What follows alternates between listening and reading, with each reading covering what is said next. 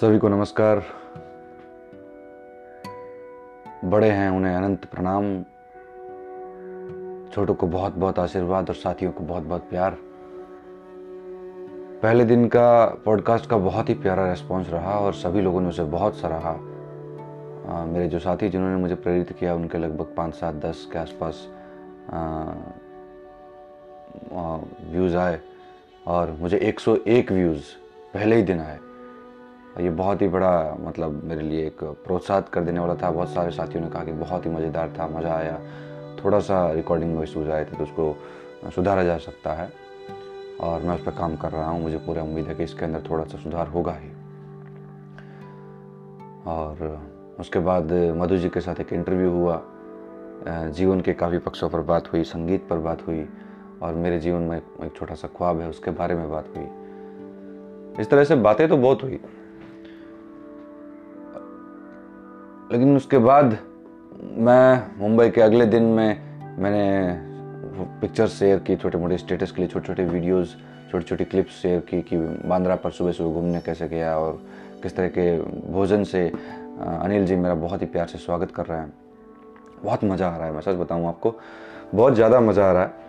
क्योंकि मतलब सच बताऊँ ना, इंसान सिर्फ़ प्यार चाहता है यार। आनंद की खोज में है, शांति की खोज के अंदर है। और अनिल जी के यहाँ मैं रह रहा हूँ, या मैं अपने जब भी जहाँ भी किन्हीं मित्रों के पास जाता हूँ, घूमता हूँ तो लोग मुझे बोलते हैं, यार, तू कैसे घूम लेता है इतना सारा? तो मुझे लगता है कि मैं जहाँ जाता हूँ तो वहीं जा पाता हूँ, जहाँ पर बहुत सारा प्यार मिलता है बहुत सारा स्वागत होता है और हृदय में जहाँ जगह होती है। कई लोग बोलते हैं, देखो भाई, आ जाओ यार, मैं एक बार केरल में एक मेरे मित्र हैं, उनसे बात कर रहा था और जस्ट हम लोग आधा घंटा मिले थे एक यात्रा के दौरान और जब फ़ोन किया तो दिल से बोलता है, कब आ रहे हो मेरे भाई? आओ यार please come to my place and like that and मेरे को लगा कि मैं अभी कूद के पहुँच जाऊँ। फिर बोलते हैं कि, यार, मेरे पास बहुत बड़ा फाइव स्टार जैसा मकान नहीं है, दो कमरे हैं और एक छोटा सा घर है। तो मैंने कहा, यार, मेरे को दो कमरों में भी नहीं सोना है। मैं छत के ऊपर सोऊँगा ना फाइव स्टार्स के काम नहीं चलेगा। मिलियंस ऑफ़ स्टार्स उसके ऊपर है, मेरे ऊपर है, उनको देखूँगा और आराम से सोऊँगा। ये फाइव स्टार्स क्यों? तो मुझे लगता है कि रहने के लिए मुझे बहुत बड़ा घर नहीं चाहिए, बहुत बड़ा दिल चाहिए। अगर बहुत बड़ा दिल है तो बहुत छोटे से घर में भी काम चल जाएगा और बहुत छोटा दिल है तो बहुत बड़े घर में भी मैं शायद घुटन महसूस करूँगा। तो शुरू करते हैं।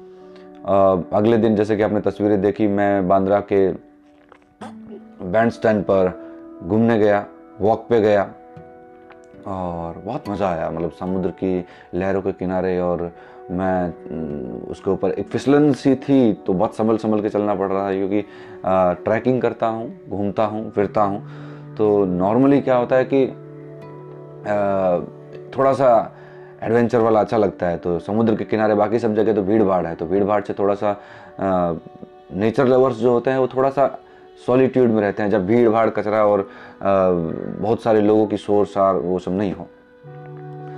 तो उस पर लगभग 500 मीटर तक संभल के जैसे तैसे और उस पूरे दौरान भाई साहब से बात किया भतीजा मेरा लाडू वो देख रहा था एकदम ऐसे वहाँ के फाड़ फाड़ करके देख रहा था उसे बड़ा अच्छा लग रहा था।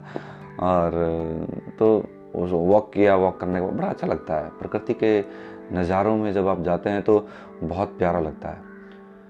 और मैं बता दूँ आपको कि उसके बाद वहाँ पे रास्ते में मैंने लहरों को देखते देखते, साथ में केकड़ों का खेल देखा छोटे छोटे केकड़े कैसे? और मैं देख करके हैरान था कि यार ये केकड़े दौड़ रहे हैं, भाग रहे हैं, और जैसे ही लहर आ रही है तो छट से उस पत्थर के भी चिपक जा रहे हैं। मतलब कुदर, और वो उस लहर के अंदर आदमी फिसल जाए, लेकिन उस मैं वैसे खड़ा खड़ा ही उस पत्थरों पर फिसल जा रहा था, इतनी काई थी। लेकिन कैंकड़े फिसल नहीं रहे थे। तो कुदरत ने क्या करिश्मा ही दिखाई है। और फिर पीछे से सनराइज हुआ। और सनराइज मतलब बहुत खूबसूरत था। मुंबई की पीछे, इमारतों के पीछे से निकल कर कैसा लग रहा है, जैसे वो पूरे समुद्र को अपनी रोशनी से भर देना चाहता है। और उसके बाद इस पीछे से सूरज निकल रहा था, सामने से समुद्र था और बीच में मैं उन पत्थरों के ऊपर, जिसको बैंड स्टैंड बोलते हैं, बांद्रा के किनारे पर और आसपास कोई लोग नहीं। सिर्फ़ दो तीन लोग, कुछ दूर जाने पर मुझे, ढूँढने पर कुछ लोग मिले।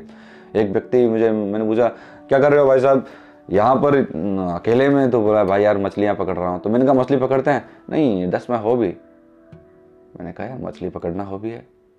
क्या बात है? दूसरी ओर गया तो एक सज्जन जो है अपना लैपटॉप खोले पढ़ रहे थे। मैंने कहा, यार, यहाँ इतनी दूर आप पढ़ाई कर रहे हैं?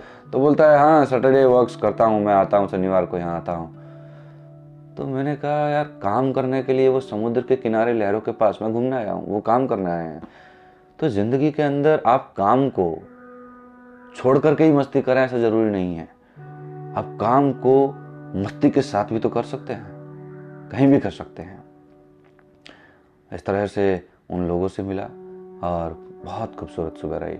जाते जाते फिर एक स्टॉल दिखी, उससे पहले कुछ नारियल के पेड़ों का भरा हुआ एक छोटा सा बगीचा, उसकी कुछ तस्वीरें ली, उसमें कुछ लंबी सारी साँसें लेकर के वहाँ का उसका आनंद लिया। और निकलते वक्त वो एक छोटा सा ढाबा मुझे दिखाई दिया तो उसमें मैंने देखा कि मैंने आइसक्रीम है। बाकी आइसक्रीम में तो बड़ी महँगी उसमें बिक रही थी, लेकिन मैंने कहा मुझे बचपन वाली वो ऑरेंज वाली चाहिए, जिसको चूसते थे और बड़ा मज़ा आता था। तो उसने आमरस निकाली वाली ट्वेंटी फाइव रुपीज़ मैंने कहा, अरे भाई, वो ऑरेंज वाली चाहिए, आमरस नहीं। तो बोलता है, वो दस रुपये की है तो उसको दस रुपये दिए मैंने। और वो आइसक्रीम मतलब चूसते चूसते हुए मैं अपने घर जाने लगा।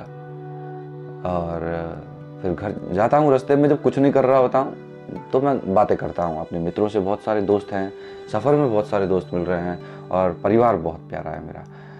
दादी सा है बहनें हैं, पिताजी हैं, भाई हैं, भतीजे हैं, सब लोग, बुआ जी हैं, सब लोग बहुत बहुत प्यार करते हैं काकुसा लोग बहुत ही ज़्यादा केयर करते हैं, सभी लोग बहुत ज़्यादा प्यार करते हैं मुझे, घर में भी, बाहर में भी, मुझे लगता है कि इस प्यार की भूखी दुनिया में मैं लोगों को इतना प्यार कर पा रहा हूँ, इतनी मस्ती कर पा रहा हूँ, बांट पा रहा हूँ, उसका कारण सिर्फ़ ये है कि मुझे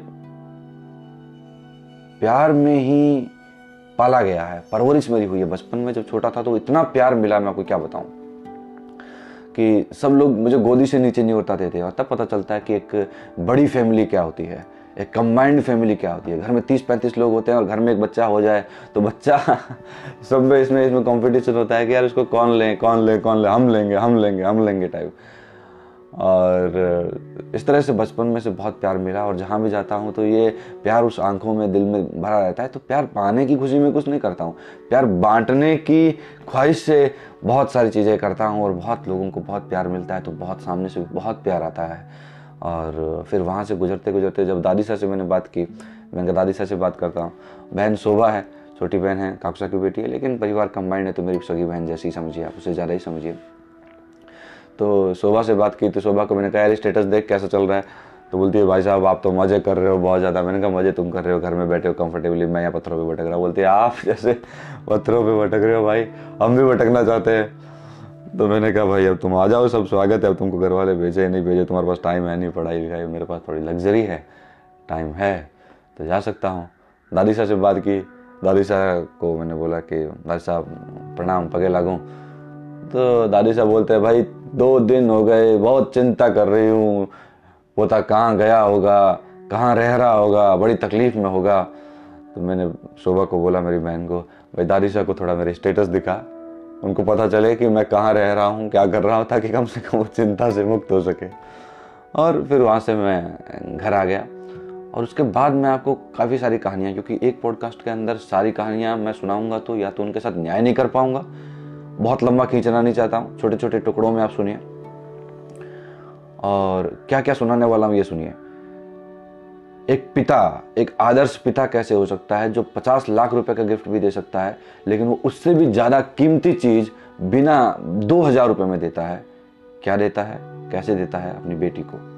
एक कहानी, ये छोटा सा किस्सा ये सुनाऊँगा, जो कि मैं जो भी कहानियाँ सुनाऊँगा, मेरे जीवन में मुंबई में भी जो घटित हो रही है। दूसरा किस्सा सुनाऊँगा कैसे मैं एलिफेंटा बीच पर गया और वहाँ पर छोटी छोटी कहानियाँ आई। वापस आते वक्त मेरे जेब में दस रुपये थे, छियालीस किलोमीटर दूर था और मुझे लगता था कि मेरे को घर पहुँचना है बांद्रा एलिफेंटा केव्स गुफाओं के ऊपर से घर तक।